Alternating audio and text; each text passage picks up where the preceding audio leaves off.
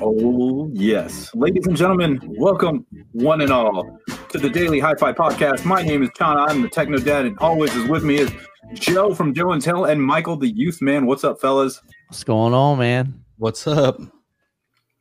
How you doing, man? I'm great. You're great. What are you eating today? That's always the question. Oh, these are some random. What's the snack of the day? Snacks. This is the Santa Fe Hot Trail Mix. Nice. And some water. Not to be confused with vodka. Oh, okay. That's a lot. I have some nuggets here that I'm not going to eat. I'll wait till afterwards. I got my coffee, though. Nice. I just got my big thing of water. Let's go, man. Let's do it. Missed you guys last week. I know. You were busy, huh? Yeah, I was, man. I was. I'm gonna be making some notes here of all the different questions. So we're gonna start doing timestamps on all these, so you can scrub through later on. If you can't watch the entire thing, then you'll be able to go in and just skip to a certain topic. Right? You don't have to watch the whole thing if you don't want to. So that's what I'm gonna be doing. If you see me over here doing something, he's grading me and Chana is what he's really doing. That's right. Evaluation. Do we really want to keep these guys on the podcast? So, hey, I just got a standing desk. I see that, man. Way too much. He was boxing behind the scene, man. Yeah. You know what I mean? While you're, like, watching videos, you could do stuff. Yeah. Oh, I get a treadmill over here or something. Stationary bike. Who knows? You never know. That's hilarious. Oh, man. Well, you guys got some new toys, too, right? Yeah. Tell me about your new toys that you got in. Anything audio-related? Nothing audio-related, man. I've been building a computer. Chana's been building a computer, and that's. Well, I mean, I'm not building a computer. It's a Mac, so it's like pre-built. I'm just waiting to get my storage situation situated. I'm building it from scratch, man. Yeah, that's that. I don't know. I don't know anything about that. I remember buying a gaming PC from Digital Storm, and like I just mentioned it to my subscribers and stuff, and they're like, oh, dude, you could have built one for much less by yourself. I'm like, dude, I do not have the time. Yeah. You know, I mean, there's a trade-off, like money versus time. And I can always make more money, but I can't get back that time. That's true. You know? It's also fun, too, man. I know it took me longer than I thought it was going to take. That's for sure. As long as you're having fun. 6 years. Last time I built one 6 years ago, a lot has changed. So a lot of the core stuff is still the same, but man, it's been a blast. What's up to the folks in the chat here? Rockhurst, he says, who wouldn't want to watch these three guys for an hour and a half straight? I'm not sure if you're being sarcastic or not. There's definitely a few people who don't. That's right. Or who would, but they have to go to work or they have to do something. So that's right. Busy lives, man. Busy lives. True voice of reason. How many emails did you get today? And were there any manufacturers of note in them? Yes. Ooh, yes.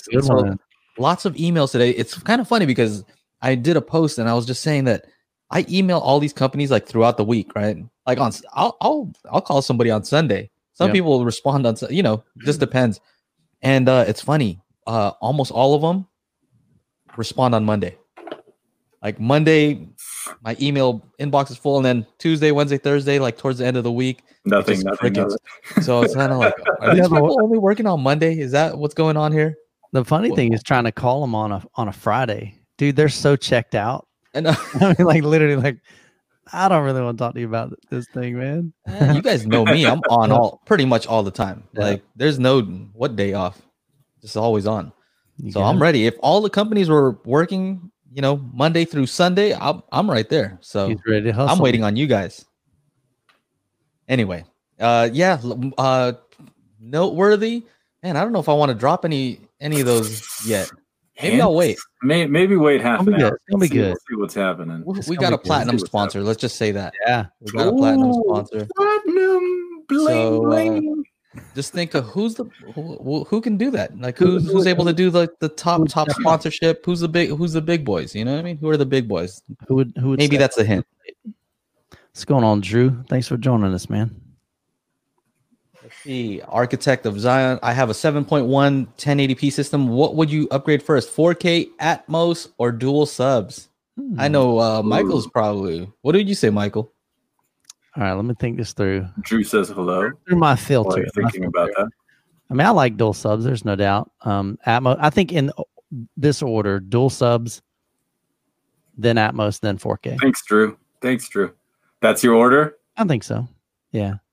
All right. Let's go. Now, with that, as far as like 4K projector, I think there's going to be more difference in like contrast and color and you know, that detail than just going from 1080p to 4K. And that's going to depend on the size of the, you know, your display. Yeah. I think it's tough. If you want to upgrade right now, I would say go dual sub, only because this whole HDMI 2.1 thing needs to be shaken out. And yeah, that's going to take at least 2 years. Mm-hmm. Mm-hmm. Yeah. I mean, if you like, there were so many people upset on the video.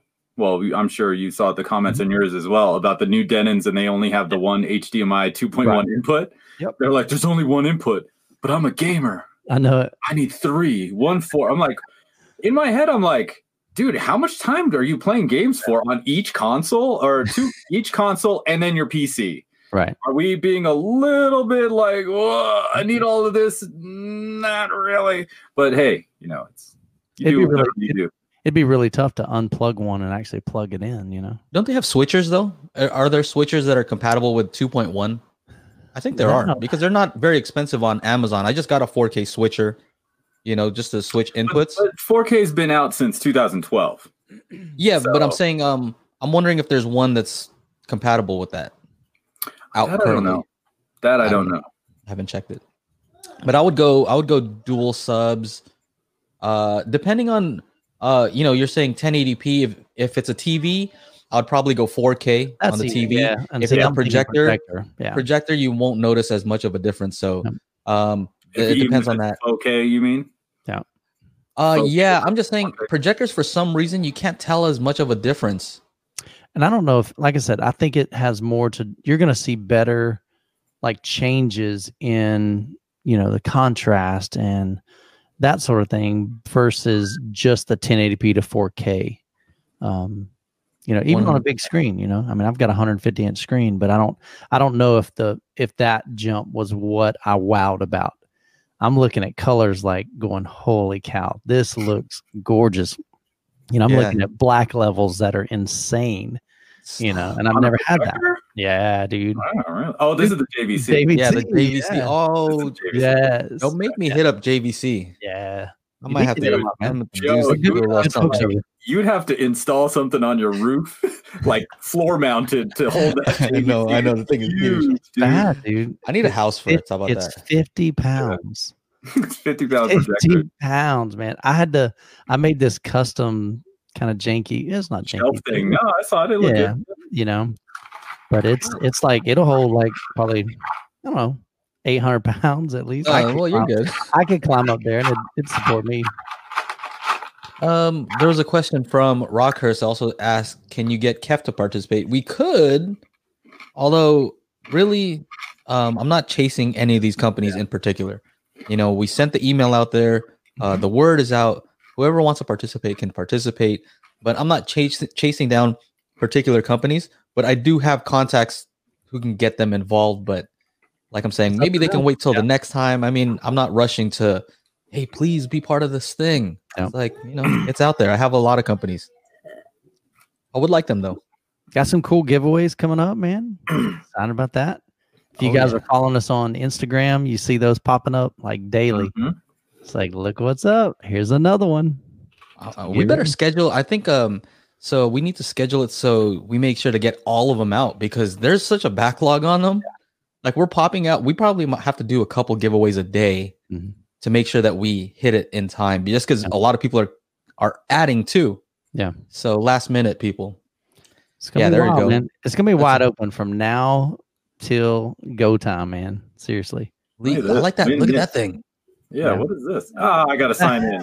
Crap. I was like, so it's a cool looking. Old school stereo, Fluence AI60s, those Wharfedales. I wish I could win those back. That would be cool. I like those. The Larson 4.2s. These guys right here, yeah. Remind me of those Ohm Walshes. Yeah, those are pretty sweet. Similar design. The PSB is a gold sponsor, so shout out to them. Yeah, lots of cool stuff. I'm very excited. Yeah, you can see there. Those are just some of them. Trust me, there are more. There's more that I can't even talk about. If you add up like how much all that costs, man, it's a lot. All right. What else we got in the chat here? Let's see. Quick question from Gator, JMB Gator. So I'm debating between the Panasonic UB820 and the Sony X800M2. Any advice? He also jumps in here and says, or the UB9000 if it's worth the extra dough. We're talking 4K Blu-ray players, gentlemen. I always recommend the UB820 because it's $500. And it's going to give you a better experience than the Sony X800M2. So that's my situation owning both of them. I sold the UB9000, and the only difference between the UB820 and the UB9000 is the analog output. So if you're big into, listening to 2-channel music on CD or some sort of disc or FLAC files, I think it reads FLAC files. And you want something that's built like a tank. Now, that's the one issue with the UB820. It's $500, but it's like all plastic. Like there's like a metal chassis. UB9000, it is $1,000. So, double the price, but that thing is built like a tank. It's heavy too. It's heavy. Optimus Vader, who's usually in the chat and on here, he bought mine and he's like, wow, this thing's heavy when he got it in. So beefy build, man. Hey, yeah. Are you going through this mic, Chana? Just make sure. I am in the meantime. Yeah. Tap on it. Let me see. Oh. No. Ah, son of a bitch. Hey, Michael, do you want to read that question from Roland Allen Jr.? I thought you'd get a kick out of that. Where's this at? Roland, where are you at, buddy? It's on screen. Oh, yeah, but you got my thing. All right. Or the UB9000 if it's worthy of an extra. I got my Monolith X7 delivered. Oh, wait. You know what? I'm looking at two different screens. So this one's like way lagged behind. There we go. See, I can't even see, man. I've got this camera. I know your camera. Right here. So I'm going to take a picture and show you what I'm doing, Mike. There you go. I'll send that in the chat. There we go. Okay. I can see it over on the right. So it's got my Monolith X7 delivered. Holy poop. I think I dropped. Yeah, that thing. Trying to carry it in.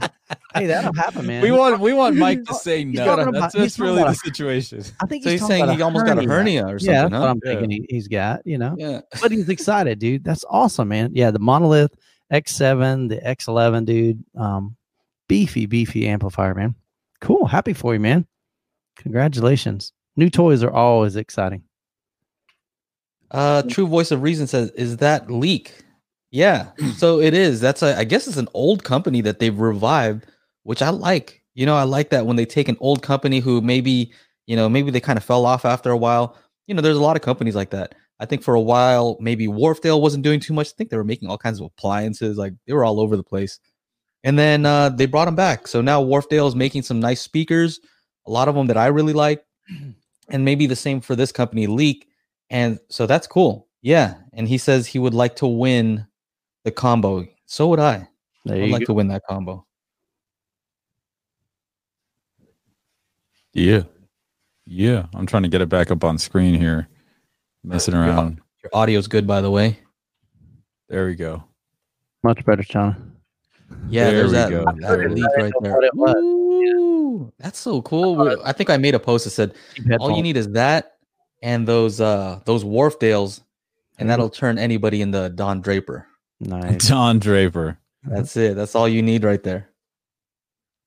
Oh, we got Legendary Brown Note.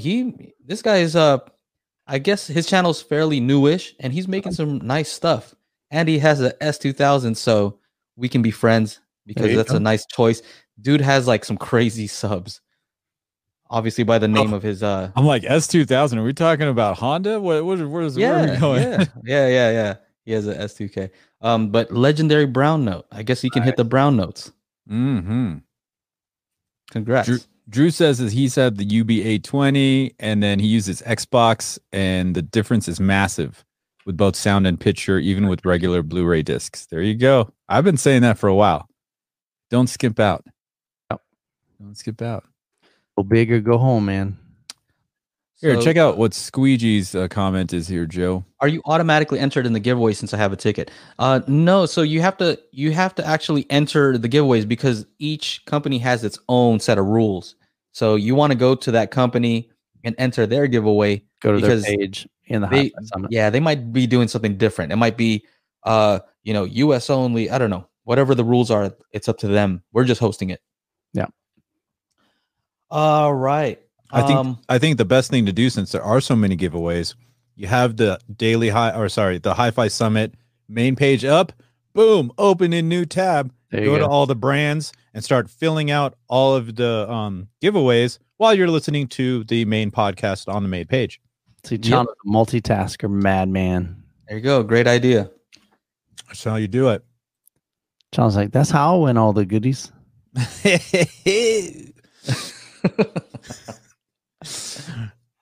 I got a question here from Daniel. Should I put the X3600 Eco mode on if I power all my 11 channels with an external amp to save power, and will it affect my sound quality? Now that's a good question. Normally, I don't advise Eco mode because you're kind of limiting the power supply. But I don't know what happens when you've got external amplification. Yeah, I don't think that would make any difference. I don't know. In sound, would it? I don't think so. I wouldn't imagine so. I haven't tested it, but I would guess that it wouldn't. I think the best thing, like even with audio, is just try it. You know, there's a lot of guys like, you know, they'll say, hey, what would happen if I did this? Try it. And you're like, I don't know. I don't know. I can tell you what will probably happen in my room, but in your room, I don't know. Just try it. And the reality is my ears may like it, you know, if I change it, and yours may not. So the best thing to do is for you to try it in your setup with your equipment and with your ears and just see what your ears prefer. So, but honestly, I don't know. I don't know if that would change it. I would say also hit them up. You know, yeah. You might get Philip Jones over there and he'll be able to answer all those questions. Yeah. But oh my god, I mean, they're all pretty good about responding over there. Yeah. Let's see here. The other thing, Dean says it's okay. Real quick, another thing is to Squeegee, you said that if you have to be logged in to win. So the giveaways are also extended past the actual event itself, and we have to do that for legal reasons, right? Because we can't say a purchase is necessary, so it will extend out. So you'll be able to do it, you know, let's say till July 5th. Right?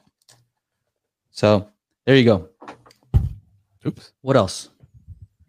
Daniel says, I tested it so far. It sounds the same. Just wanted input from you as far as the Eco mode. Yeah.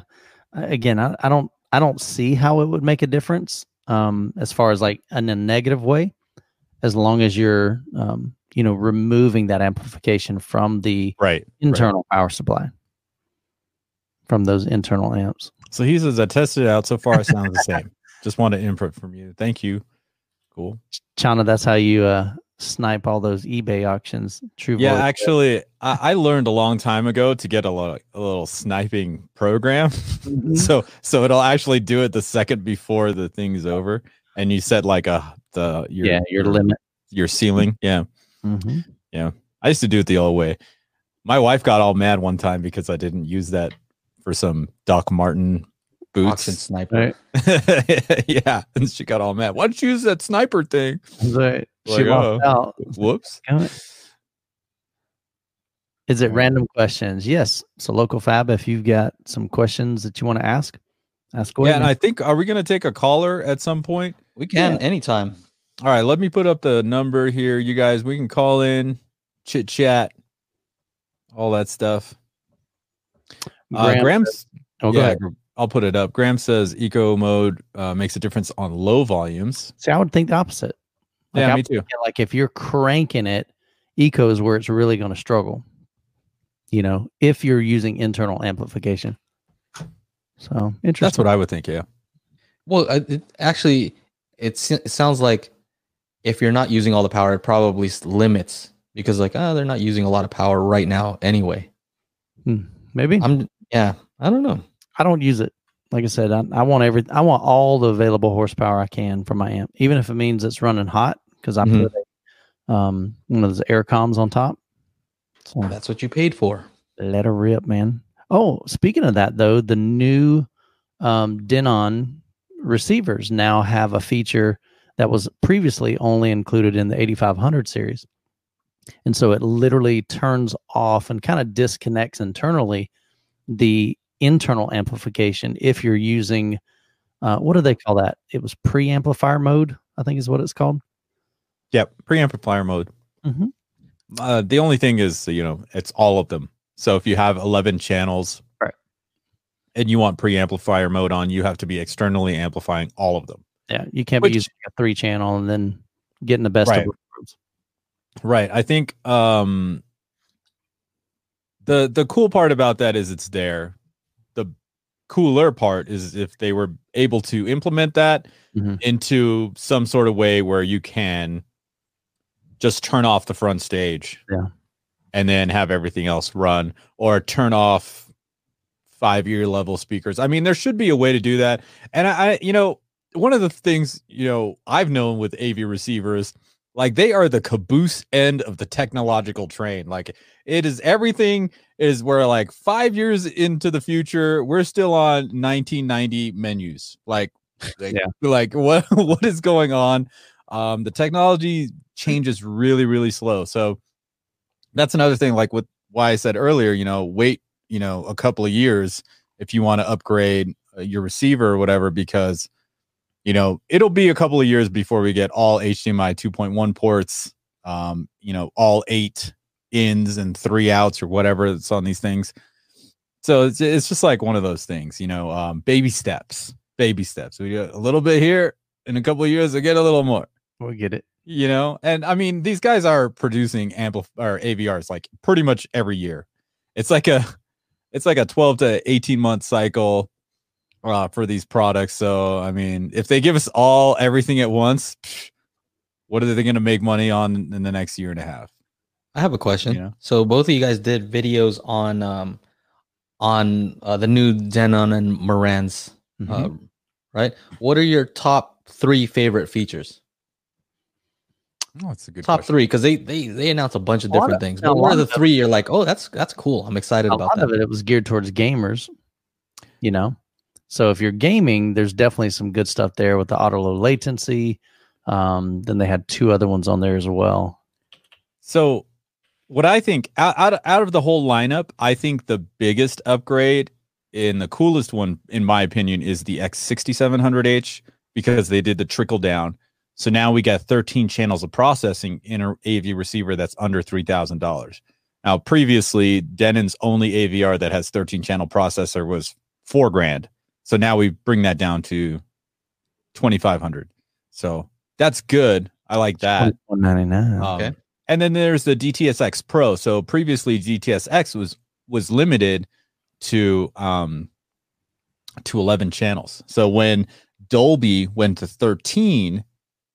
DTS:X was still at 11, right? So now DTS:X Pro, we got 13 channels of processing, and it'll actually, you know, allow you to have 30 speakers or something ridiculous for the software. Now, just keep in mind, you can't do that with the actual unit. The unit will not yet. Yeah. That particular unit will still only do 13 channels, even though the software side of it, you know, with the DTS:X Pro, can support more channels. Anything else that you're excited about? How about the low price one? I thought you were pretty excited about that. I think it's not that big of a upgrade over last year's. I think the best upgrade over the last generation is the 6700. Even the 3700, it's minor upgrade from the 3600 that, you know, I was recommending pretty much all of the end of last year and beginning of this year. How about that mode where you can switch between the different profiles? I think that's pretty slick. You know, that's especially somebody that wants to have a home theater setup maybe and say a 2-channel setup. So you can calibrate with Odyssey kind of one way, or your crossovers one way, or it just gives you more flexibility, and to be able to do it straight from the remote, you know, without even having to go to the app menu. That's kind of handy, but I already have the app, so I want to know how fast it switches is the question that I have. Oh, right. Yeah. Like, is it quick? That's right. I think it'll be quick. That's what I want to know. I really think it's got to be like pretty instant, because if it's like the app, it takes like 30 seconds at least. I think another thing that I think is pretty good, and you know, it's one of those, is it a deal breaker? No, when you don't have it. But think about when you switch between sources, and those sources have like different frame rates and different things, and so you get this like blackout screen. Mm-hmm. You know, I mean, it's not a big deal, but it doesn't look smooth, you know. And so if they can get that to where it's like, all right, you change it, boom, it's there. That'd be like, yeah, that's the new like active switching feature. So they put in a lot of like little things. Yeah, like I said, it's not a deal breaker if you didn't have that, but it's like, okay, I like that feature, man. I mean, I do like. Okay, so I have the 6500H and I had the 3600H, and one of the coolest features on the 3600H was the auto naming.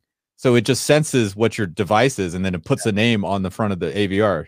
So that's fantastic. Cool. Nice. Yeah. So you don't have to like, okay, write it down. HDMI 1 cable, you know, when you're connecting it. You don't like using that little remote going up. Oh, my God. Enter. Over. Man, screw that noise. What is this? What is this thing that, who's saying this? Rocker says, how many installers will buy the cheap model for the HDMI tester inside of it? What is that? Because I didn't watch the presentation. I couldn't do it. And see, that was more geared for the installers. So I didn't, honestly, I just kind of glanced over there. I'm like, yeah. Do they have a way to test like HDMI? That's kind of cool. Something about remotely. Yeah, remotely. Kind of dial into it and see, okay, where's the issue?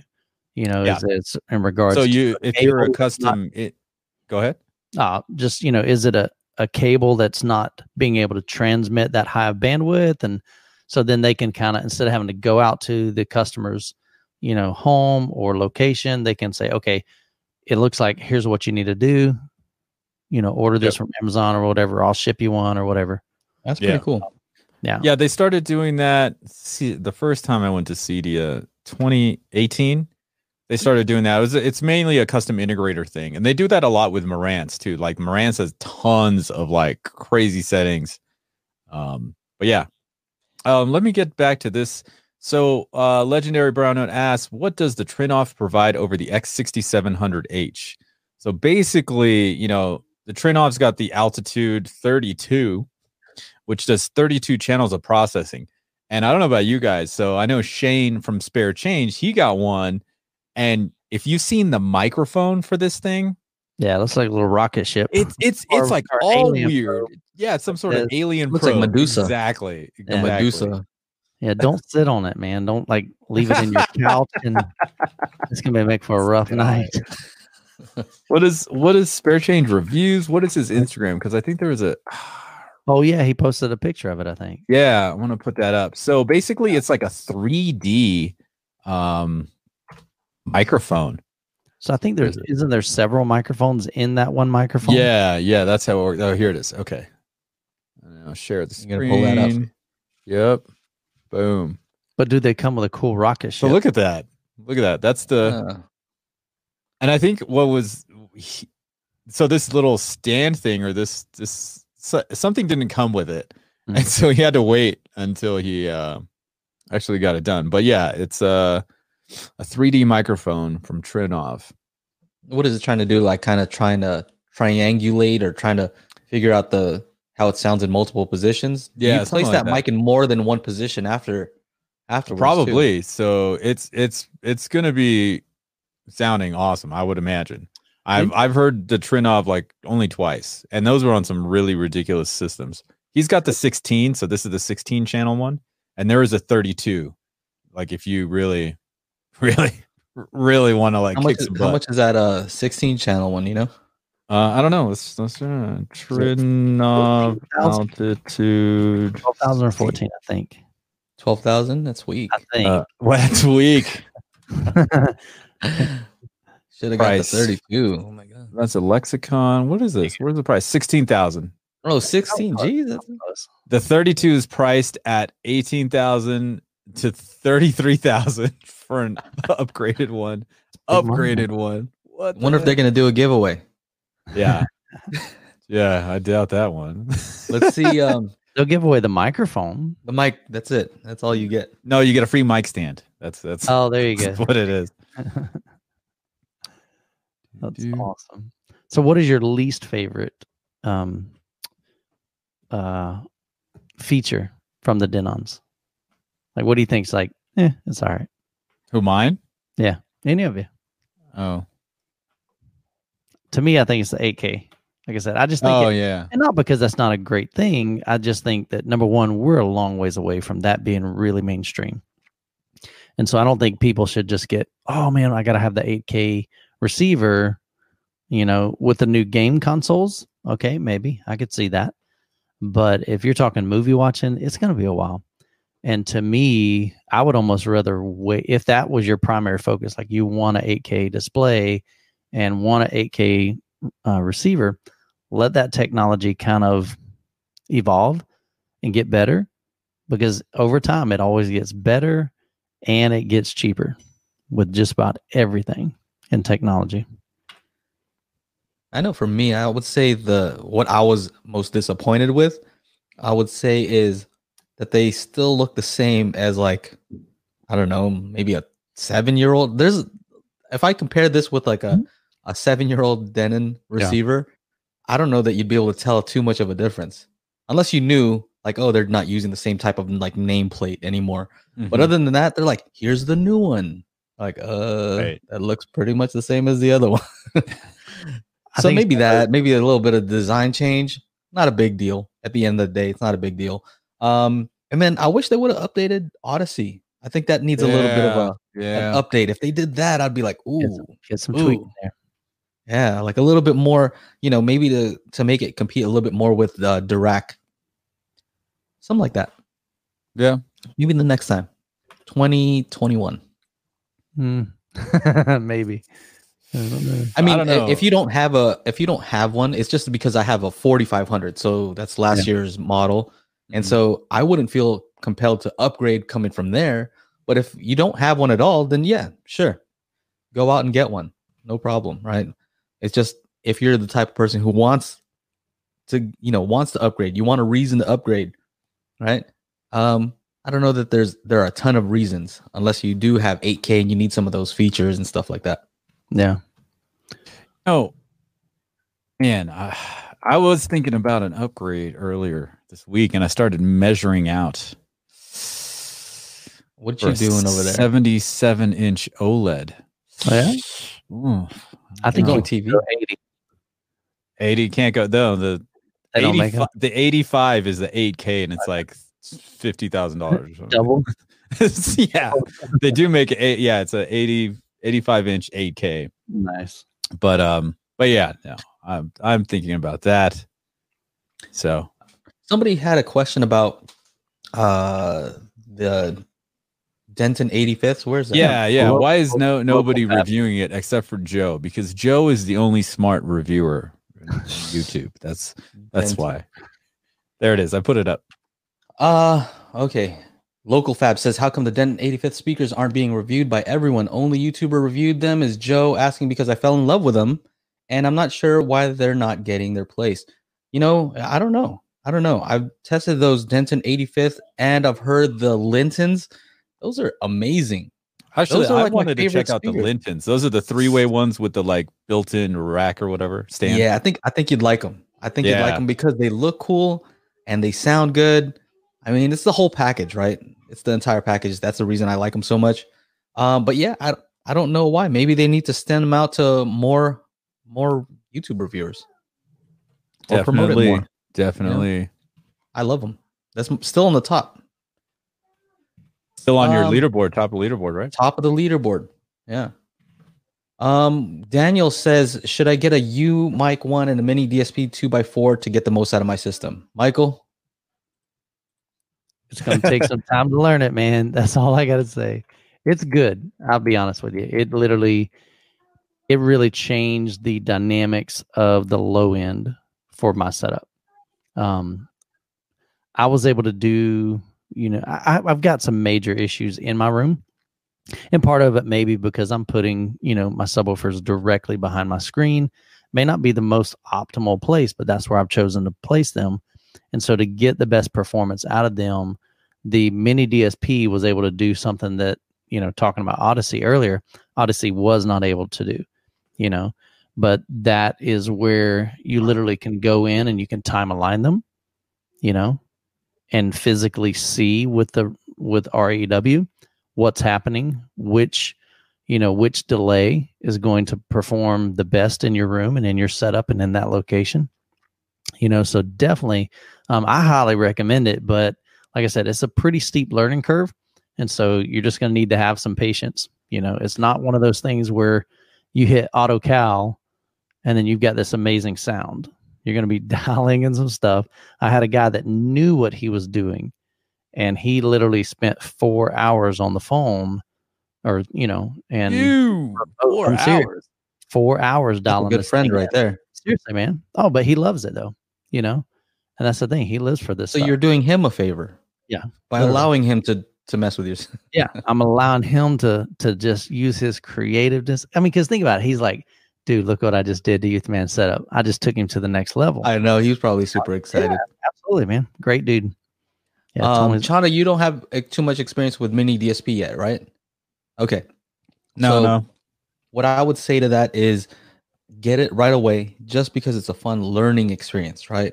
You really get to understand what your speakers are doing. When you use Odyssey, yeah, it gives you like a little graph and, you know, a target response that's not really it's just a wishful thinking. Right. But you want to see what your system is actually doing. You're going to need to mess around with a calibrated mic and REW. Yeah, right? Yeah, I got the mic. It's around here. Oh, okay. Yeah. To me, got the mic already. Halfway there. Yeah. Baby stuff. Software is free, right? Like the calibration mic is great because you get to see what's going on, and you can play with some settings like, you know, your phase on your subwoofers, or you can play with adjustments. But that's would I need to do that because my subwoofers are stacked? Like sitting on top. I would want to know. If I were you, I'd want to know. Yeah. If I were anybody, I'd want to know what my speakers are actually doing. Sure. In my, or, you know, of course there's a method to how you measure as well. Yeah. And so you can get real bad measurements if you don't do it correctly. Also, would I measure at my main listening position? You would probably want to do that also. You want to measure up close to see what's going on. You want to see what's going on, you know. So that's what the speakers are actually doing, or kind of. It's not anechoic, but whatever. You measure up close, and then you want to sit down and see what is it doing over here. Maybe it lost all the bass, or maybe it, you know, what happened. And so you want to compare those things. Yeah, I mean, I would definitely invest. Oh, here's another example, right? So I have a sub in for review. And so like some of these subs, a lot of subs do this, where it's very peaky, right? Boom. So it goes up and maybe, you know, 60, 70, 80 hertz. It's just like, right? It's like the hi-fi summit right there. Like the summit, right? Boom. And so what happens is it's hard to get a nice transition from your main speakers to that sub, because as soon as it transitions, boom, it has this huge peak. And so what'll happen is, let's say if I take that same sub and I throw it onto my system and I let Odyssey kind of, you know, figure it all out. Now, this particular sub that I'm testing out can hit really, you know, pretty high SPLs, you know, like it's capable. It's a capable sub. So you'd expect like it doesn't hit 20 hertz at minus 3 dB. Right. And so that's a problem for me, but it could just that, you know, it's just that the, you know, 60, 80 hertz peak is so high, like 20 decibels up. Right. So when Odyssey tries to calibrate it, it just says, well, I don't think it can do 20 hertz. Right. Because it's so low on there. So what it'll do, I think I said this before, but it'll basically think that sub can't hit 20 hertz. And when it calibrates it, it just flattens it out, cuts off the peak, but it doesn't let it go down to 20 hertz. Mm. But what you could do is, let's say if you were to calibrate it first with Mini DSP and then you made it flat, right? You made it flat and tell it like, so when Odyssey finally does a calibration, it says, oh, I can hit 20 hertz. Let me just kind of, you know, make it match the rest of the speakers. So in that case, you would need a Mini DSP to get the most out of that sub. Just an example. What else we got? We got, hey, Youth Man, what do you think of the Epson 4000? Yeah, and somebody making fun of me eating. Chana's always eating, man. He's always got his snacks. Yeah, but you know, how come you don't ever share? I mean, hey, you know, that's scratch and smell. Dude, you got my address, man. Just hook me up. I'll ship it to you. I get it. And then we can all eat the same snack. Same snacks. You know, we'll just take turns. We'll rotate it every week. Joe will send one to both of us. Yeah. And I'll send.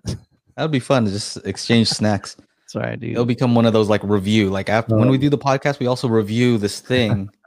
The snack. Sharpen up our review skills. Oh, mercy. What else we got? Looking through here.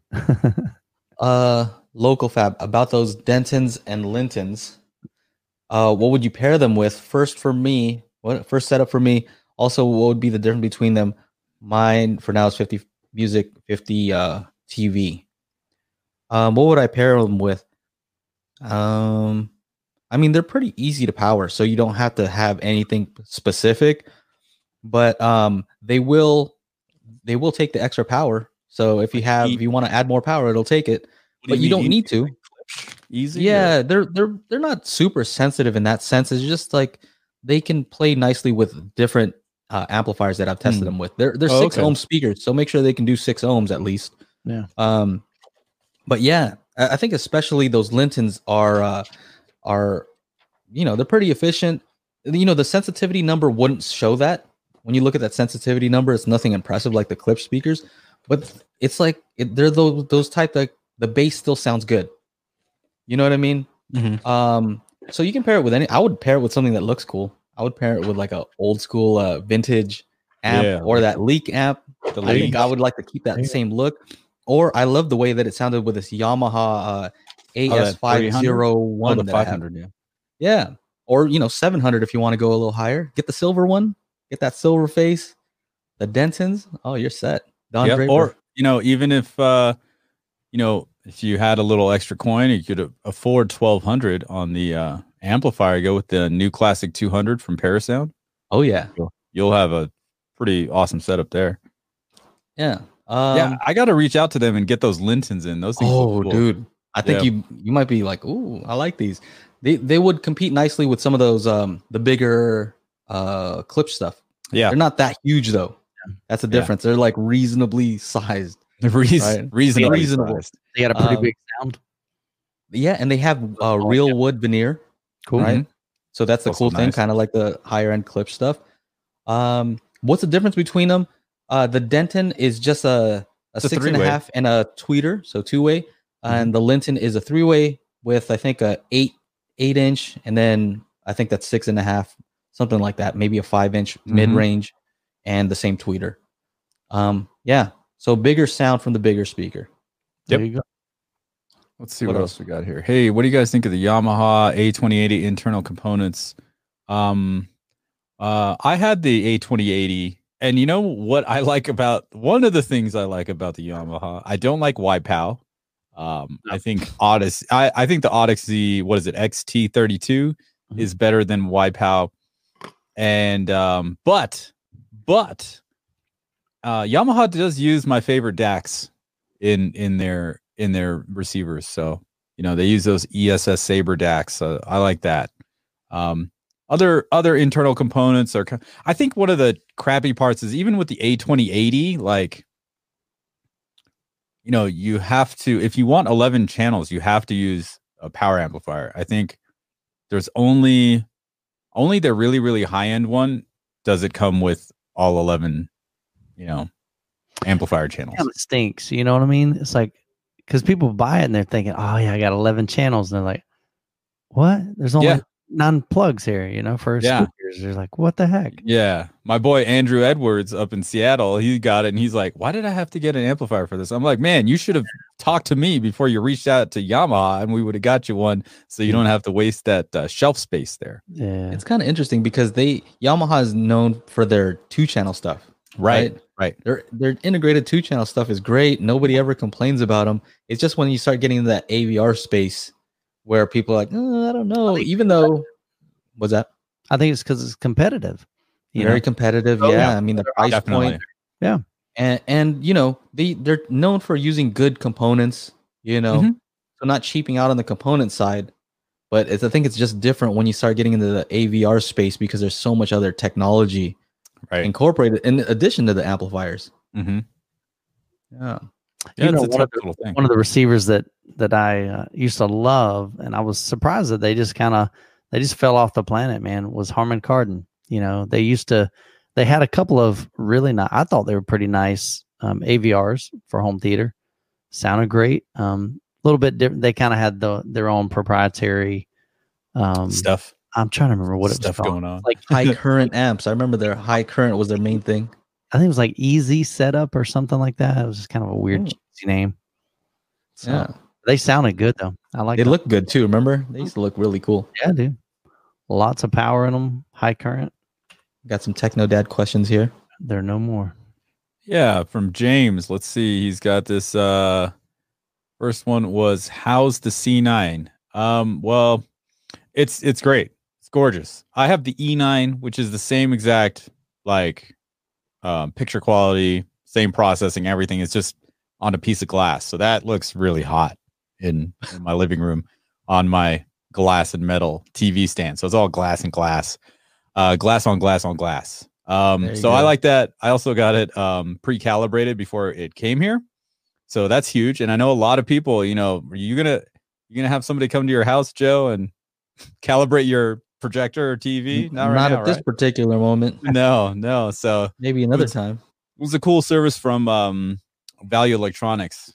So I mean, I'm in the situation where somebody from Reno has to come here to Mammoth, and they were quoting me like $900. Wow. To do that for one TV, and I'm like, how about my bedroom TV? Since you're here, oh, it's going to be another $500. I'm like, get the fuck out of here! Like it was just ridiculous. So. I mean, $600 sounds like a lot of money, but for me, that was $300 less. Yeah. So they do a quality control check. They actually inspect the panel for damage or defects. And he said that my panel was actually brighter than most OLED panels, so that was pretty cool. And they calibrated for SDR, Lightroom, Darkroom, HDR, Lightroom, Darkroom, and for streaming and for games, all kinds of stuff. So. They give you all the reports and everything. So, it's like, I don't have to think about it, right? Like you can get AutoCal and you can spend $1,200 to $1,400 to get the tools. And all these new TVs have an AutoCalman calibration, but you still need to have like the little reader and the software. So that's going to be around $1,200 to $1,400. So if you wanted to spend $3,000 on a TV, then another $1,400. So it's not like the calibrated mic, $99, right? No. In order to get that tool, you would have to spend like an endless rabbit hole, man. Yeah, exactly. And I'm like, well, if I do all this, should I just start? You're a calibrator now. Calibrate and become a calibrator. Like this is all ridiculous. You can start off your video like that. Hey, I'm Chana. I'm a professional calibrator. You do that. I'm a professional calibrator and YouTube reviewer. I'll ship you the tool and some snacks, and there we go. We can video time. We'll just do it all remotely, and you ship it back to me. Be all set up, man. Yeah, right. Oh man. And I had to make a note here, explicit, because Chana always sets that off. Explicit. I gotta make sure that I note that. Yeah, right. Not safe. We're grading ourselves now. Sammy Debs. Hi guys. What do you guys think about the Canton Vento? I haven't seen those. Canton Vento. Well, your buddy K-Pace guy just did a review. He just got those. I think they're those Canton Ventos. They look awesome. That he's got. Yeah, he just got some new speakers, upgraded. 896. He says that those floor standers are rated to 20 hertz. I would like to see a measurement on those because they're not huge drivers, but they're claiming 20 hertz. I'm curious to see. I like that white finish on there, man. That looks nice. Oh, they look nice. German. I've never had any white speakers. Like even. Oh, these look great. Yeah, look at this. Awesome. Cherry gloss finish. Man. I don't want to send you a message. Get out of here. Hey, that's my neck. 1500. Accessories for Less. They're around the corner from me over in Orlando. Let's go to their main site here. Oh, I like this black. Look at that. Ooh. Yeah. Ooh, some nice looking. And you can tell the drivers are custom. You've never seen those before. Mm-mm. You know, a lot of the other ones you see, like, I know that driver. That's an SB Acoustics driver. But those look completely custom, and I like that. Them, Focal makes their own drivers. Mm-hmm. I wish they would show, like, real speakers instead of kind of like CGI or whatever you want to call it. Here's some real ones. Rendered? Yeah. Rendered. Yeah, rendered. There you go. You think those are renders? Cool. What if they're just great photography? Dude, nah. You can't. It could be. No, I think they're regular pictures. Look at that crazy line going there. Look at the light. Dude, they just got the lighting and they did a white, curvy brown background. That's a big honking light, bro. I'm going to do one for you. All just right. to prove it. Or it's a miniature. Maybe that's a miniature. Okay. I'm just thinking, man, that's huge. Yeah. But that white looks sweet, man. I like that. Yeah. So, yeah, we don't know too much, obviously. We're just over here looking at the speaker. All we can say is look cool. And, yeah, what are the product data? You know, there's a lot of stuff about Canton. People always say Canton. I've actually heard some Cantons in these. Oh, I was at CES, all right, and I was trying to hear these Canton speakers, and man, these guys were just annoying. Like they were like, "Oh yeah, we can play you some stuff." I'm like, "Cool, can here? I have some CDs," and they're like, "Oh no, we got some stuff to play for you." I'm like, "All right." The company you were talking about, and we sat there and like nothing. Like he's like, "Oh, just hold on. We got to wait for our guy to come and do the demo." Okay. We waited there for like 20 minutes and they're playing nothing but jazz. And I'm like, can I get something with a little bit of bass? Like I like the jazz. I can hear it's detailed and nice and articulate, but there's no bass. Can we get some bottom end? And then I was just like, Maurice, let's get out of here. Like it was lame. Man, see, there you go, companies. If you ever see that face right there, you see that face, you make sure to treat him well. Let me play my records and CDs. That's right. Damn it.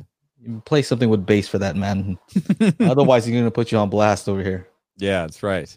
But, it was Canton and Esoteric. So Esoteric, they had a full Esoteric equipment rack or something that was like 80,000. And the Cantons were like 60,000. At least the guy told me what the price was.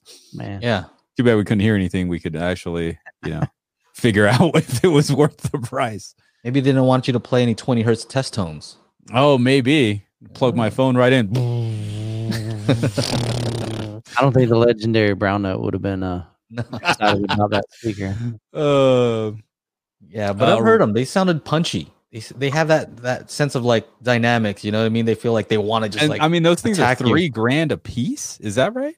$3,000. Yeah, they're expensive. They're pretty expensive. Woo. Neil Hansen asks if NAD is going to be at the Hi-Fi Summit, and they will. They will. Yep. Yeah. They are showing. Yeah. NAD, PSB, they all have the same parent company. So PSB is a gold sponsor. And yeah, they'll definitely be there. They're going to be doing a giveaway of the third, I think D3045. I don't know if I've announced that yet, but they are. It's that cool Class D amp that has the HDMI that I always ask for. Yeah. It has HDMI ARC. So they're giving one of those away. I think it's like, what is that?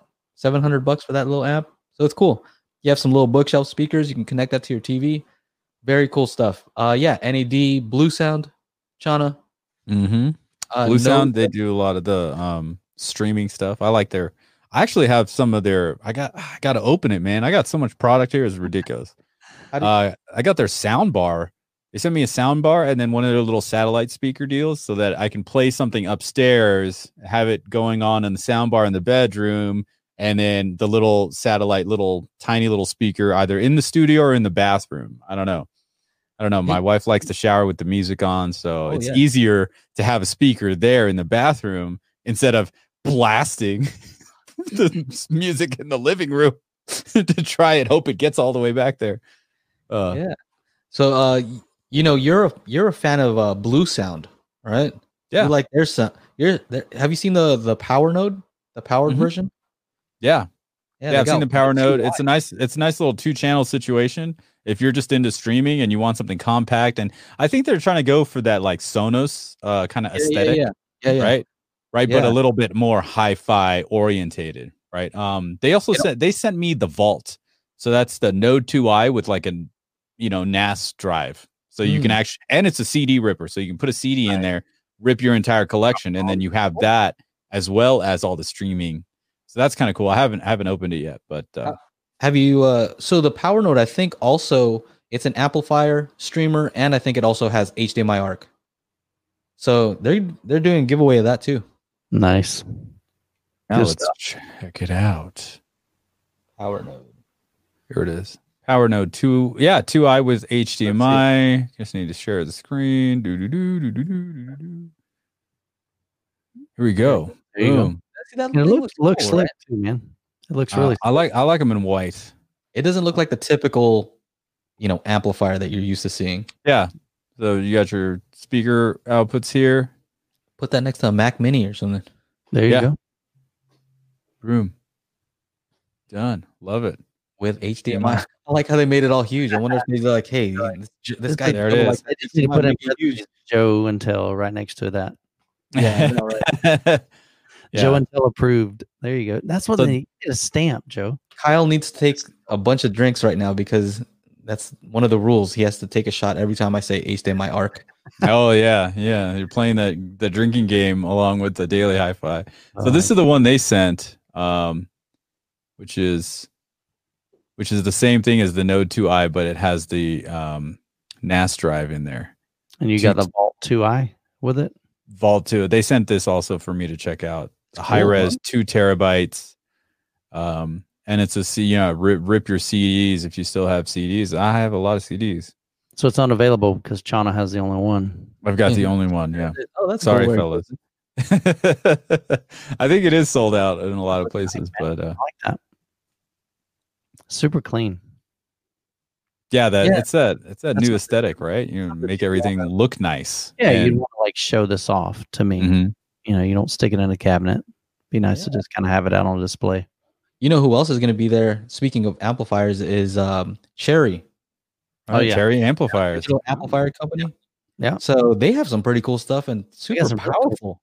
Really small and really light. When they sent me the Maraschino amplifier, this thing is like 650 watts by 2, man. And it's like, it's smaller than that device, than the Node. It's tiny. It's little, dude. And it didn't weigh anything. I was like, what? But it had a separate power supply thing, right? So it was even that wasn't heavy.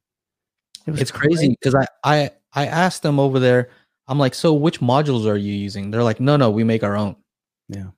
So they design their own Class D modules. So very cool. I'm excited for that. Yeah, there they are. Tommy's a good guy, man. Jack. Yeah. Yeah, he paired up with JTR, with Jeff at JTR. And so at Axpona last year, I don't know if that was the first year or they've been doing it for a while with him, but they'll power all of the JTRs with the Cherry amplifiers. Right there. So they've got some home theater gear. I mean, look at that. 400 watts on 4 ohms, 208 ohms. And look at the harmonic distortion and signal to noise ratio is really high. Woo, look at that. Yeah, 0.002. So 02. That's nice. So yeah, very cool stuff. We got them over there. They're going to be giving away a bunch of stuff too. So some of this nice stuff here. What's the King version? I think it's additional, like I think it's just higher wattage, I believe. And a different faceplate right there. The red faceplate. Okay, gotcha. So yeah, they make their all their own custom stuff. So that's very cool. Machina guy too. Go up to like a 2-channel Maraschino. Yep. So you see that little block on the so he sent me one of those, that red one right there. So that's kind of like that's like the preamp side of it, and then there's another small box that's the amplifier down at the very bottom of that stack. What's the wattage on that? It's like I can't remember. I think it's like 600 watts. That'd be crazy, right? And I remember thinking, like, is that real? I told him too when I was on the phone. I'm like, I was so doubtful. I'm like, doesn't sound realistic. I did, man. I picked it up and I'm like, I just expected, like, you know, you think 600 watts, man, this is gonna be heavy as crap. Nope. Yeah, man. So that's Tommy really over there is the guy I was talking to. He's the owner and he's the one who makes all that stuff. Very cool. Yeah. And Rob E is asking about super chats over here. Thank you for the thought, but not at the moment because this new channel that we're using is not monetized yet. Mm-hmm. Right, so we're not able to get anything yet, but it's okay. Well, we got to build it up. We'll figure it out pretty soon. What else we got? We got Roland Allen Jr. I love my Yamaha 3080, but thinking of going Marantz preamp. What's your opinion, Mike? Don't you have one? I've got the Marantz 7705. Not familiar with the Yamaha though. I had a Yamaha RX-V1800, so we're talking 13 years ago, maybe. So I haven't literally heard a Yamaha since then.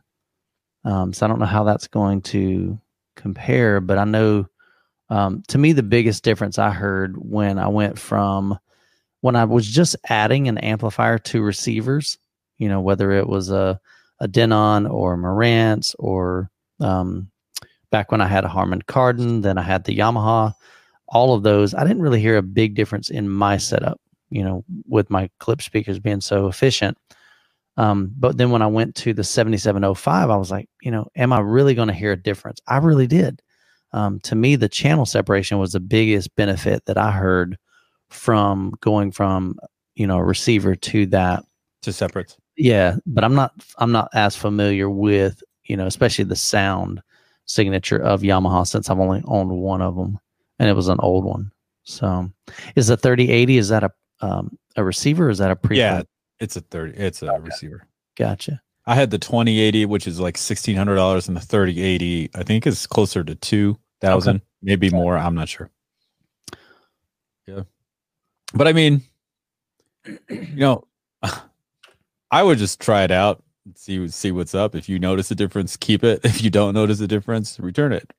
And the truth is, too, with all of, well, a lot of hi-fi. Is there's always that law of diminishing return. And that's why I try not to kind of really say, I think it's worth it, because what is worth it to you may not be worth it to me and vice versa. You know, some people say, well, is the additional $1,000 between this product and this product, you know, is that worth it? It's going to be up to you. You got to decide on that, you know? So, and like Chana said, you know, you're going to have to, if you heard them side by side, then you can determine, was that additional cost worth it for me? Right. Right. I mean, with your budget and you're happy with it, go for it. And I think the cool part is we're in the time where it's like, yeah, they'll take your returns, bro. Yeah. Like this is not like back in the day, you buy it from this mom and pop, you know, hi-fi spot or home theater spot. And you're like, oh, well, you got a week to check it out and return it. No, you get like 30-day, 45-day now, you know. You need to make a T-shirt with your phrase, just return that. Just return that shit. The infamous Optimus Vader and Kanga Empire are finally in here. What's up? What's up, fellas? What's up, guys? We have a great question from Graham here. Is there such thing as too much power? Ooh, that's a good one. I did a video on that. I mean, what do you guys think? What do you think, Mr. Video Man? I did one called, you know, is there such thing as overkill? And pretty much the premise behind that video is I would rather have too much power than not enough. Because if you don't have enough power and you're driving, especially in a home theater setup or even in a 2-channel setup, and you hit those low impedance, you know, dips from like big bass notes, it's going to really, really tax that amplifier. And when that amplifier kind of gets taxed and it gets, you know, it's draining those resources, you're going to get into distortion, and you could possibly get into clipping. And if you start clipping your speakers, you're going to toast them quick. And the last thing you want to be doing is, you know, damaging your speakers. And so I would rather have too much, you know, and there's different rules of thumb. Probably a good rule of thumb is just double. You know, if your speakers can handle 100 watts, there is no problem sending them or, you know, pairing them up with an amplifier that's 200 watts per channel. So, yeah, I have a thing on that. And I would say, you know, typically what they say is exactly what you're saying is, you know, it's those square waves that really blow a speaker up, right? So you can have a 50-watt amp and you can fry a speaker if you're sending it pure distortion, right? Garbage. It's totally possible. And what I would say is you can get a more powerful amplifier, right? Like you can get as much power as you want, right? Even if your speakers say only 100 watts and you can have one that's 500 watts per channel, but you better know what to look for when the speaker is actually reaching its mechanical limits.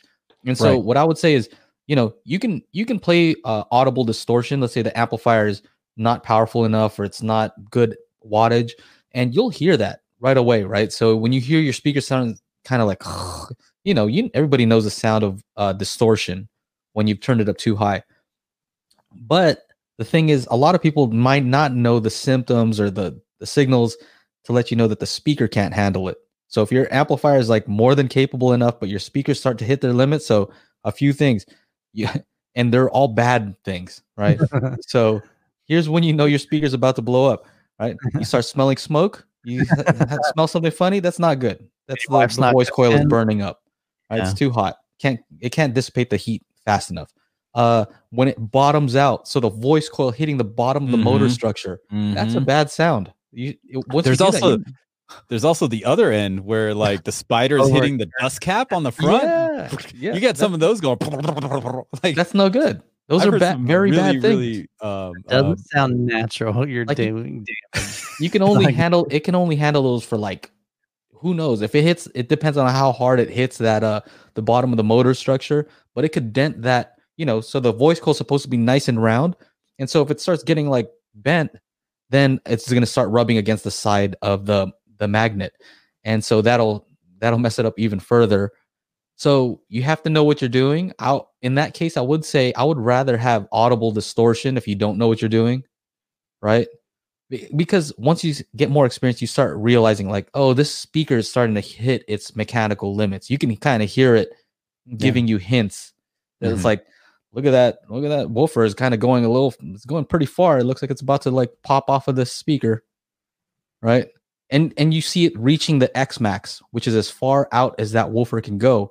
And that's just the woofer. How do you know what the tweeter can handle? You don't really see anything, right? So that might blow and you just don't even know it. Yeah. So you have to be more careful. So I would say the safest bet is get something around what it's rated for, right? And if it's much more powerful, be careful. I think the thing too that sometimes people don't realize is, you know, they buy a 200 watt amplifier and they think that, okay, when I turn this thing on and I'm watching a movie, I mean, it's just feeding nonstop 200 watts, you know? So there's just that thought. And so that's not the case. I mean, most of the time, and again, depending on the level of sensitivity of your speakers, you may only be feeding it 10 watts or 20 watts or 50 watts, you know, and it's only during some of those major massive peaks that it'll just kind of have that burst of power and then it'll just pull back. Like going from a quiet scene to all of a sudden explosion somewhere. Yeah. So, yeah, if you ever see the little Macintosh, you know, they got the little needle and they're cranking some music, man. It's like 10 watts. Yeah. Wow. Everybody needs one of those. Yeah. Mm-hmm. Everybody needs two. So Juan says, I can only run 5.2.4, so I have a Denon X4500H. That's what Joe has. But the sound processing to me isn't that good. That's why I asked about the Yamaha Aventage A2080 internal components. Let's see, Juan, have you used the Denon app, and have you tried maybe doing a curtain at what do you think, Joe? 500 is a safe place. Yeah. If you haven't tried that, give that a go. Yeah. It's $20 for the app if you don't have it already, and see if that, you know, figures it out. You can make multiple profiles on the app, which is cool, but, try that before you go around and spend $1,600 on a new AVR. Yeah, so that's a great point. I mean, definitely get the app, right? And Phil Jones actually said that you get better results when you use the app versus using the calibrate. I was amazed when he told me that. Me too. Really? He's like, this has more processing power than the AVR does, and I do believe when he said it like that, I'm like, oh yeah, totally makes sense. Like, so you get better results, like not just faster. He's like, yeah, the results are better. I'm like, oh, okay. The app from that one. The one thing you will actually, I've never seen the app actually detect the AVR. So just type in the AVR's IP address. What? Mine does. Mine always does. Baby steps, man. Baby steps. Like I said, you have to make the app. In the app is called the Odyssey Editor app. It's for iOS and Android. Odyssey multi, I forget, is that multi Odyssey XT32? Yeah. Well, on his receiver, yeah. It's the editor app, Odyssey editor app. Yeah. So yeah, spend the $20 on that. And what Chana was saying about the limiting it. So what you might want to try is don't allow it to fix the frequencies above 500 hertz. So just let it fix 500 hertz and below to fix the bass and all that, and let the speakers play naturally how they want to play, because it might be applying too much processing and kind of in a weird way, right? And so you might hear that you might notice that it sounds worse when it applies processing above 500 hertz. And so experiment and see which one you like better. I like it with it only doing 500 hertz and below. I used to have it full range, and it tried to do too much.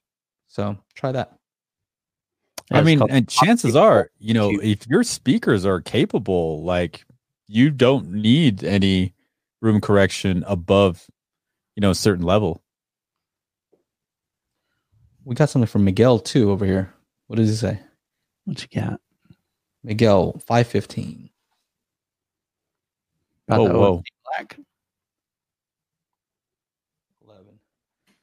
He says, so Juan says, or sorry, Miguel says, I just added the OSD black 5-channel amplifier, but I'm having some ground issues. Would be the best way to take care of this issue? I didn't have this issue before. Oh man, ground lift. Fuck, $2 on Amazon for a 2-pack. It's a ground lift. Hold on, I use this all the time in DJing, and it's basically changing a 3-prong to a 2-prong. Ground lifts. Yeah, you've seen these before, Joe. It's basically it's a converter. It removes the ground from the prong. and you see it actually has like a little ground built in. We call them cheater plugs. That's weird. So I don't have experience with that amplifier. Yeah. So I can't say anything about it. So ideally, you know, you want to try to fix the problem and figure out why you're getting a ground loop hum. And honestly, they can be absolutely a pain in the butt to try to troubleshoot. I used to get a big ground hum in all of my subwoofers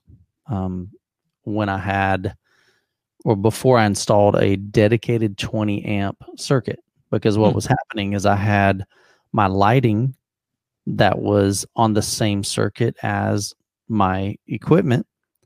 And so you've got all this other, and I'm not an electrician by any means, but basically by separating that, now you've got just your AV components on that circuit. And so that helped me. But the cheater plug is, you know, it's an easy trial to figure out. Okay, does that help a lot of times? Yeah, sometimes it does. It depends. And again, I don't know what, you know. I use those things all the time when I'm doing an event. Yeah. Because a lot of the places here in Mammoth, there's this one spot. It was made in 1950, and there's only one plug. There's literally only one plug in the whole place, and I get this buzzing sound through my PAs. So I was like, "Oh crap!" Boom. Yeah. Put one of those ground lifts on there, gone. That's it. Yeah. Huh. Yeah. I always thought it was just like something you had to use in case you had like a 3-prong and you only had a 2-prong outlet or something. I didn't know it fixed anything. Yeah. Yeah, because you're supposed to actually, that little metal tab, you're supposed to actually screw that into the outlet so it gets a ground, right? But yeah, I use them all the time in certain venues. I already know which ones I have to use them at. But yeah, it gets rid of that hum. Try that. It's the easiest, quickest way to do it. I mean, you can get them for like less than $1 at an actual store. Yeah. What I don't know is there any like dangers to your equipment because it's not grounded? I wonder if there's any like power conditioning type of things, like those things that you guys use. Furman, yeah, probably. Like the Panamax and the what's the other company? Furman, yeah. I mean, does Monster still make those things? I don't even know. I had one before, it fried. I got a Monster HDMI on the way. It's supposed to be here today. It's hilarious. What's funny about that? I don't know. It's just like, I was tricked into spending like $100 on each of them, back in the day, and I was like, man, this is whack. Okay. I didn't need that. So I've got old school mono, not monoprice, monster cable, banana plugs, and they're literally my favorite plugs. Oh, those things are the shit. I have those. I use those exclusively. They are phenomenal. I've never had them come loose. I mean, they're solid, very solid build. They're heavy, so I like them, man. Let's see. Jonathan Odell says, what is he saying? Where are you? Check. Oh, will there be more seminars at the Hi-Fi Summit? Yes, there will be. We have a lot.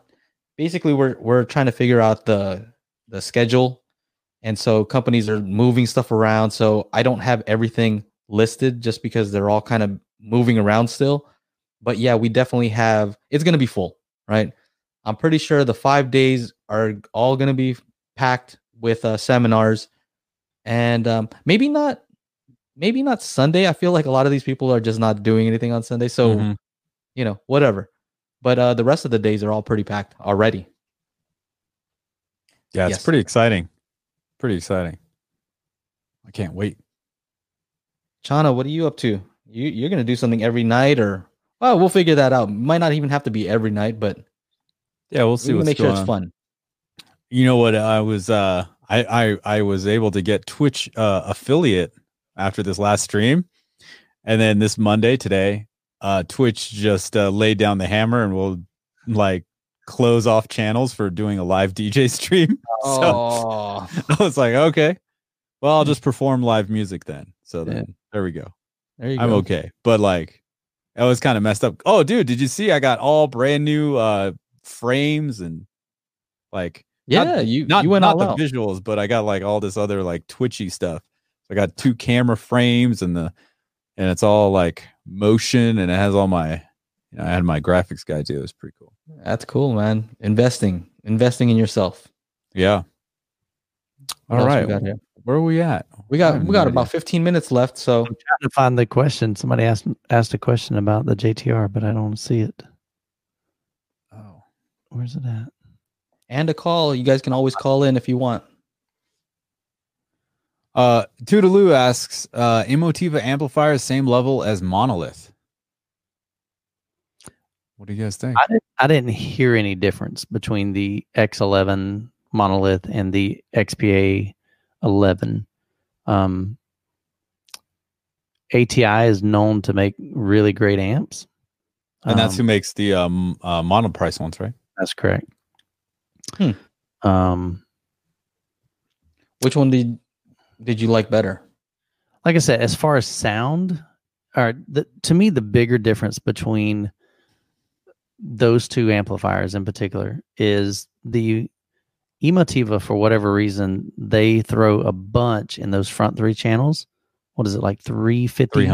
300. Oh, it could be three. No, I think it's 300. I think 300 by three, but then the side surrounds and your back surrounds and your Atmos channels only get 65 watts a channel. And again, you know, you're not using, you know, all of the wattage, you know, at one time kind of thing. But the Monolith is a lot more balanced. So you get 200 by 3, and then you get 100 by 8. Right. You know, and that's the same with the 9-channel versions. I had the 9-channel versions of both. Gotcha. And that was one of the things, like 300 watts up front and then 65 everywhere else. Like, the disparity is too great, I think. It's like, why did you go with that? Why didn't you make it more even? You know, I'd rather see 150 across the board than 365, you know? So I don't know, but it was just a decision that they made. So, but as far as sound quality, I think both of them sound great. So there's that question. I couldn't find it. Should I get a JTR Captivator RS1 or the dual? Oh man. See, now he's comparing a single sealed 18-inch with dual 12? Dual ported 12. You know, I haven't heard the RS1. I've got the RS2s, which have dual 18s. They're ridiculous. I was talking to Jeff not too long ago, and he said the RS1s are definitely kind of like his best seller because it's just an incredible powerhouse. And it you know, it's definitely one of his more affordable. Rob says that the RS1 will destroy the SB3000. Yeah. Now he's talking two of them, though. I mean, I'm not saying it won't. I'm just saying, to me, it's hard. I mean, you're there's a bunch of differences in there. You've got two ported versus one sealed 18. Now I can tell you this, the RS1 is going to hit lower more than likely. You know, I mean, mine are flat down to 10 Hertz. SVS is not going to do that. You know, they're going to go down to about 17, maybe 16, something like that. So it's crazy. Somebody, Daniel says, can I call you guys? Yeah, there's the number. Give us a ring. We're ready. Make sure you don't have it on silent there, Joe. No, I'm looking right at it. So I'm ready. Rob, what are you rocking in your setup? Just curious. On your subwoofers.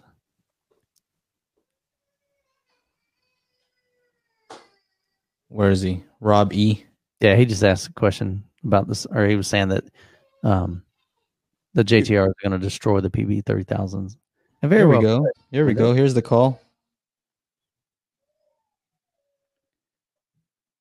You are on the air. What's your name? Where are you calling from? Oh, you got to turn back. You got to turn down your audio from your computer. Hello? Hello?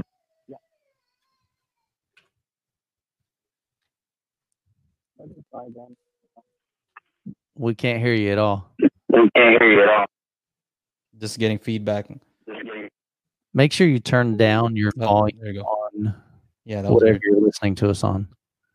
I also just updated this Rodecaster, so it could be I'm using a beta version, so I'm living on the edge over here. It's like it could be that. It could be that too.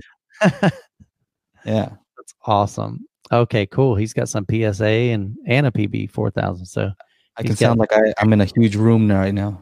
Hello? Nice setup. Oh, he's got more coming too. Oh, yeah. Look at there. Oh, dude, he's got the new ones. 1812. Rhythmic. Demo the Rhythmic. That's one of the subwoofers I haven't had a chance. I think we've talked about this many times. Mm-hmm. Like, I think all of us kind of reached out to him and said, hey, and they're like, crickets. If I were Rhythmic, I would want to make sure. Yeah.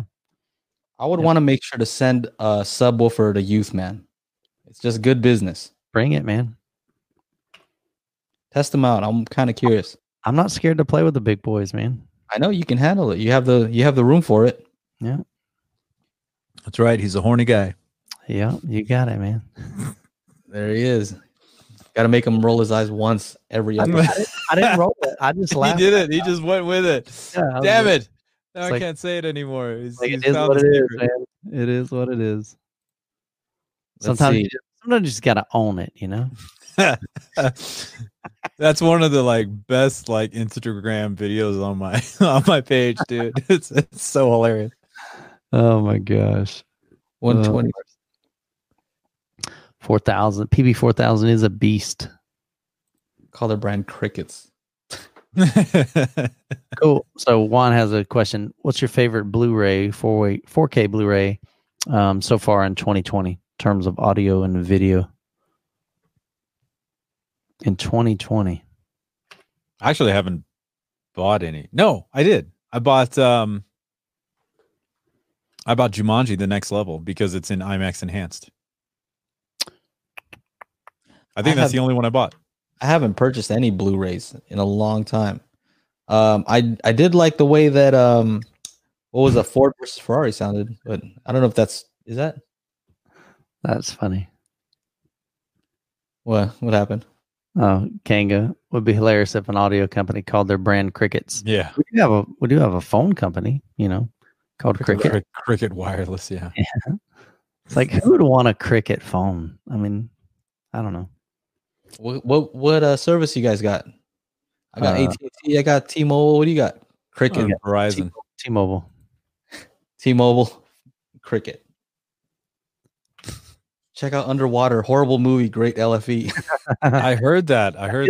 Isn't that the case with a lot of movies? It's like there are a lot of stuff I recommend. I'm like the movie's okay, but man, it sounds awesome. You know. So yeah. Just check out scenes. One of the first reference Dolby Atmos movies was the Power Ranger movie. Oh, man. So it had some great Atmos scenes, but this movie's just trash. Dudes run around in spandex and bases. Big old gold monster thing. It was also the first Dolby Vision disc. Yeah. That was that had human. Oh, there we go. Yeah. Hey. Yeah. There. What's your name? Right. Where are you calling from? What's your question? I'm Daniel from Canada. Hey, what's up, buddy? Not too bad. How about yourself, guys? We're good, man. Awesome. Thanks for calling in from Canada. All right. What's your question? Yeah. Thanks for getting me in, actually. I was talking to you about the eco mode on and off. I tested it. It seems to be the same. Yeah. I was thinking getting the 3700 because I bought the 3600 3 months ago, and I'm pretty much satisfied with it. Do you think I should upgrade or just leave it be? That's the age-old question. What would be the reasoning behind upgrading?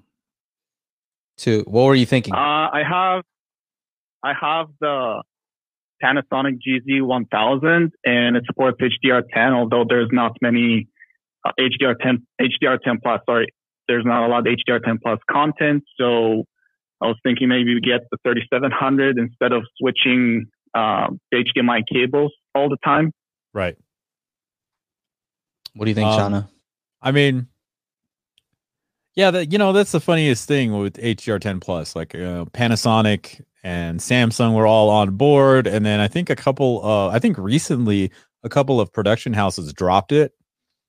So, are we going to get any more HDR10 Plus content? I have no clue, but you have the TV, you have the capability. What 4K player are you using? One of the Panasonics?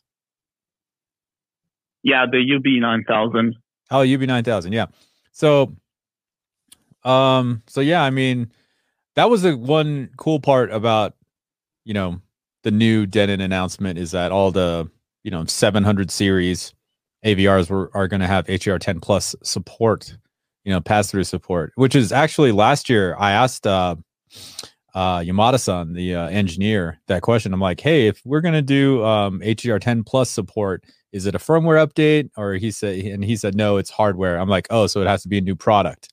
And then we went from the X3600H to the 3700H this year. So, so they added that. So that's kind of cool. So I like that AVR. It's a good one. But it all depends. Like, do if you really need that functionality, and have you watched anything in HDR10 plus or? Yeah, I watched a couple of things. It's better than HDR10, in my opinion.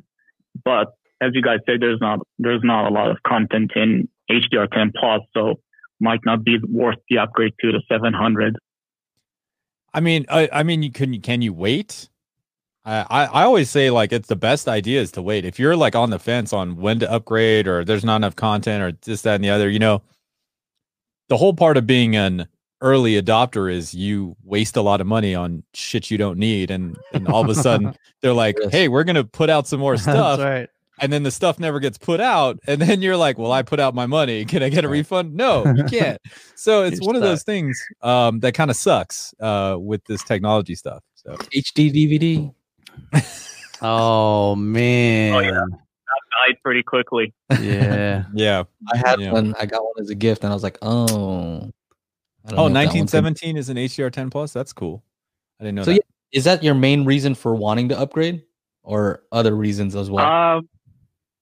No, also that I can turn the ability of the every speaker that I have to preamp mode. Because right now the 3600 is either the Atmos or the stereo setup. Mm-hmm.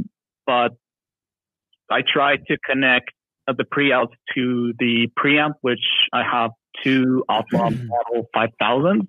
Mm-hmm. Mm-hmm. For now, I might be getting a third one to power all the 11 channels. Oh, instead from the Denon. Got it. And so I don't know.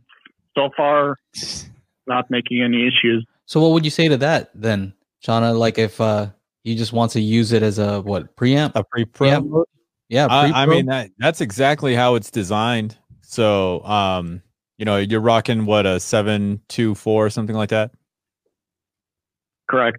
Yeah. So, that would be definitely a way to get a cleaner signal from your preamplifier to your amplifier, and then, you know, ultimately to your speakers. So if I would put that higher than the HDR10 plus pass-through compatibility, like for me, you know, with what's happening. And, you know, unless we're getting, you know, unless we have like 10 movie releases this year that have HDR10 plus, like it's going to be slow moving. You know what I'm saying? I highly doubt it. Yeah. I'm just asking your point of view. Yeah. So how about this? What is the price of that, Chana, compared to, let's say, what we're used to for pre-pro? I think it's $1,200.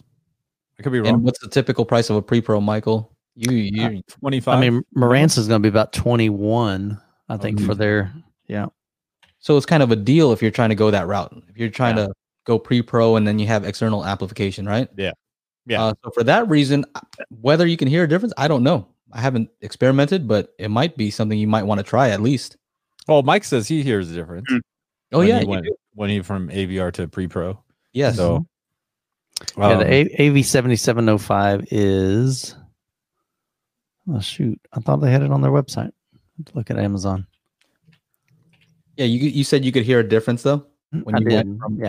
And again, it wasn't like, oh, my gosh, I can't believe I've been missing this all my life kind of transformation kind of thing. But, yeah, definitely, I heard a difference. And like I said, mostly it was the channel separation just sounded cleaner with each channel. Like, it was very, very unique per channel is what I remember when I finally had a chance to hear it in my own setup. Wow. Yeah. Juan says he can, he meaning you, Daniel, can just connect one HDMI to the TV for HDR10 plus and the other to the X3500H for audio, since Panasonic has dual, or whatever your receiver is. You split it. Yeah, there you go. So you can do that as well. Yeah, that's what I'm doing right now. But when I want, that works too. Yeah, Kanga says here, pre-pro definitely has audio clarity benefits. So I guess it's gonna be pre-pro. Try it, right? Yeah, try it out. And if you're getting a third Outlaw 5000, I would take one of them and just power the front stage with one, and then power your other speakers with the other two. You know what I mean? Does that add up to 11? That's what I'm doing right now. Oh, okay. Okay, cool. Perfect. Well, each one of them is 5 channels, so I'll have one speaker powered through the Denon itself, or the pre-pro that I'll have in the future. Gotcha. No, sorry. Yeah, Daniel, I mean, you know, if you decide to go that route, if you want to try it out, give us some feedback. Let me know if you can hear a difference. I'm kind of curious to see if you go that route, like if you could or could not hear the difference. I'm very curious. Yeah, I'll give a shout whenever I get the chance to do that. Yeah, use Chana's method of trying. What is it? What's your line, Chana? Try it. If you don't like it, return that shit. There you go. Yeah, exactly. Sorry, Sound United, but that is that's his mantra. Yes. I was watching the new Denon releases with Sound United guy. I can't remember his name. Phil Jones. And I was also, I was thinking to get a, let's say 13, 15 channel setup that I can go from DTS:X and R3D to Atmos. And it's going to be a lot of money. And I thought to myself, why would I need to do that? Yeah. Everything right now, most of the content is 5 channel or 7 channel. Yeah, mostly on the Blu-rays, even on streaming services. It's a good thing to have all of those speakers, but I don't think I should. Well, it's not all about need. Sometimes more isn't better. It's not all about need. That's you know, definitely you don't need that. You don't even need a home theater. Yeah, I've said that many times. That's cool too. Yeah. No, I love it. I love it. If you want it, you know, you just treat yourself. That's my line. Treat yourself, yeah. He always tells Chana, man, buy that. You deserve it. You deserve it. You work hard. And then guess what? Chana buys it. Chana's looking for anybody to just give him permission to swipe the card or place the order, check out. It's like been sitting in his cart for like 2 months. And he's like, Joe says, you deserve it. He's like, buy now, baby. These guys, don't listen to these guys. It's true, man. The funny stuff in life is the stuff that's true. Yeah. Can't write this, Daniel? I was thinking I have the Polk Signature Series right now, and I was thinking getting the Polk Legend. If, that's a nice upgrade. But but I'm not sure if the Outlaw Model 5000 can support the power of those speakers. Well, you know, part of that steps, right? From the Signature to that, that's the upgrade that I would do. If you had to choose between them, that's what I would do. Upgrade those speakers, right? Mm-hmm. Yeah, because AVR is going to always be there. You know, from Signature to the Legend series, that's a huge upgrade. And the reality too, think about this: your speakers can last for a long, long time. Your receiver isn't. I've heard the people keep it for decade 2-3. Mine are 4 decades old. Not any problem. There you go. They literally made in 1980.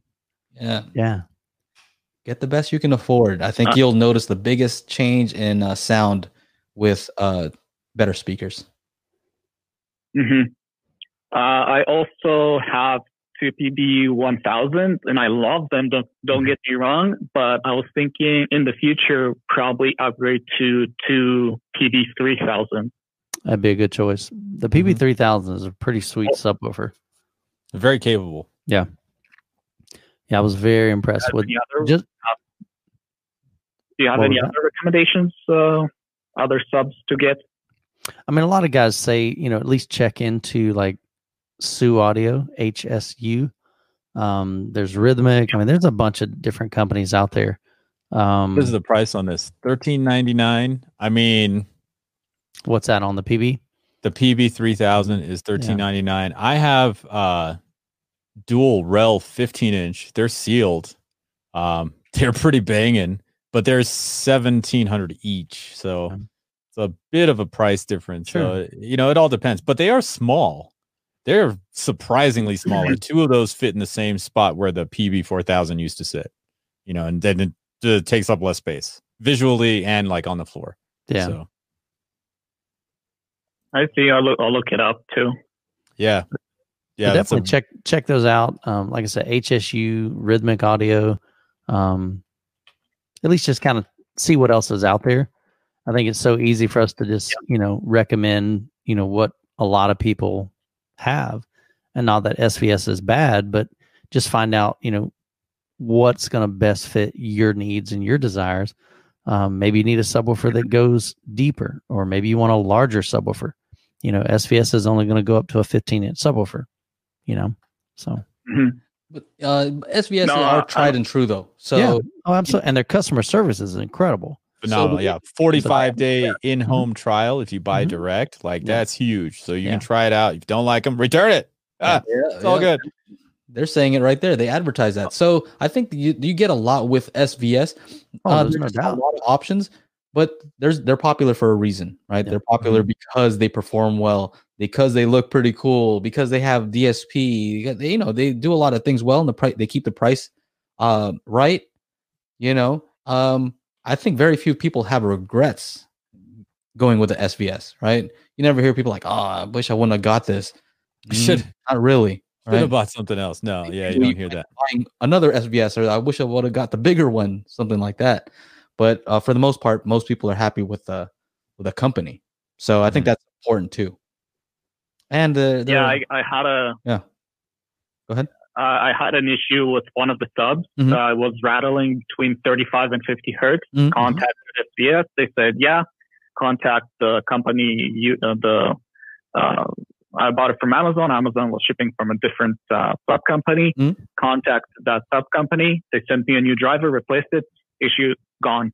Right. There you go. And you know what? The other thing I would say is if you're going to order from SVS, I would recommend buying directly from their site at that particular point.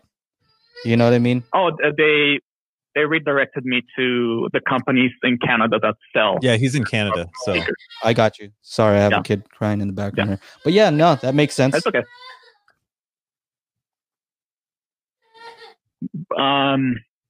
Yeah, and I cannot get the Polk. I want the Polk Legend L600, but they don't sell them yet in here. And they sell the L100s for 17 or 1800 Canadian. Yeah, that's their bookshelf speakers. The smallest of them. Mm-hmm. Yeah. They are not cheap. No, not at all.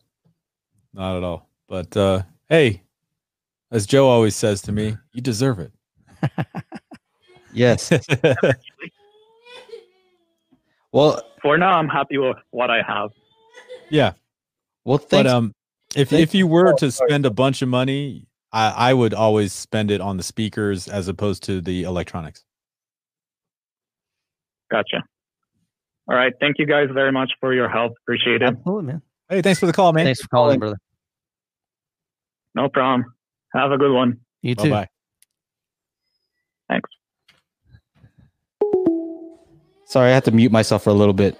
Oh, you're good, man. Hey. Yeah, it's all good. Trust me. RTS. I like that, dude. Yeah. That's a new. Well, we're an hour 40, so yeah. We did it. DJ man, lead us out. Give us some funky music. Anything else you guys want to add before we go? What's up, the regular guy audio over there? I see you. RJ, what's up? Yep. Dan, what's up? Rob. Fabian's excited about the Hi-Fi Summit. Yeah. What's up, Fabian? Matt, thanks for sending a notification. Yes, we do this every Monday, 4 p.m. Pacific Standard Time. Very cool. Yeah. Dad, you're making Dan Huck an SVS fanboy. I have a lot of videos coming out very soon. I've been quiet for a little while. Been busy. Hi-Fi Summit, all that, but I do have lots of videos coming up, so be on the lookout for that. How about you guys? Yeah. Finally, I ordered some HDMI cables from Amazon 3 weeks ago. Guess when they were arriving? Took a little bit. Hopefully today. But I've been waiting to make an e-arc video, and I need these cables, so it's been very frustrating. The other ones weren't working, right? The HDMI. No, there's some special things you need to have e-arc support, but they weren't. Mm-hmm. True voice of reason. Have you seen 123 Toyd's new sub? I have not seen it yet. I gotta go check it out. But yeah, maybe legendary Brown Note. Maybe we can have you on one of these days. So consider that. That's pretty much it. That's all I got. Cool, man. Yeah, Rob E says he's got his ticket to the Hi-Fi Summit, and hit that button, Joe. Yeah, I got you. Oh yeah, ladies and gentlemen, this was the Daily Hi-Fi Podcast. From all of us here at Daily Hi-Fi, myself, Michael, and Joe, we thank you for showing up. Again, we do this every Monday, 4 p.m. Pacific Standard Time, and you can call in with your questions. We talk hi-fi, we talk AV. Everything you need to know is going down right here. So make sure you're subscribed up. And if you want the audio version, there's a link down in the description to take you to the audio-only podcast version. All right? See you next time. Oh, yeah. See you guys. Peace.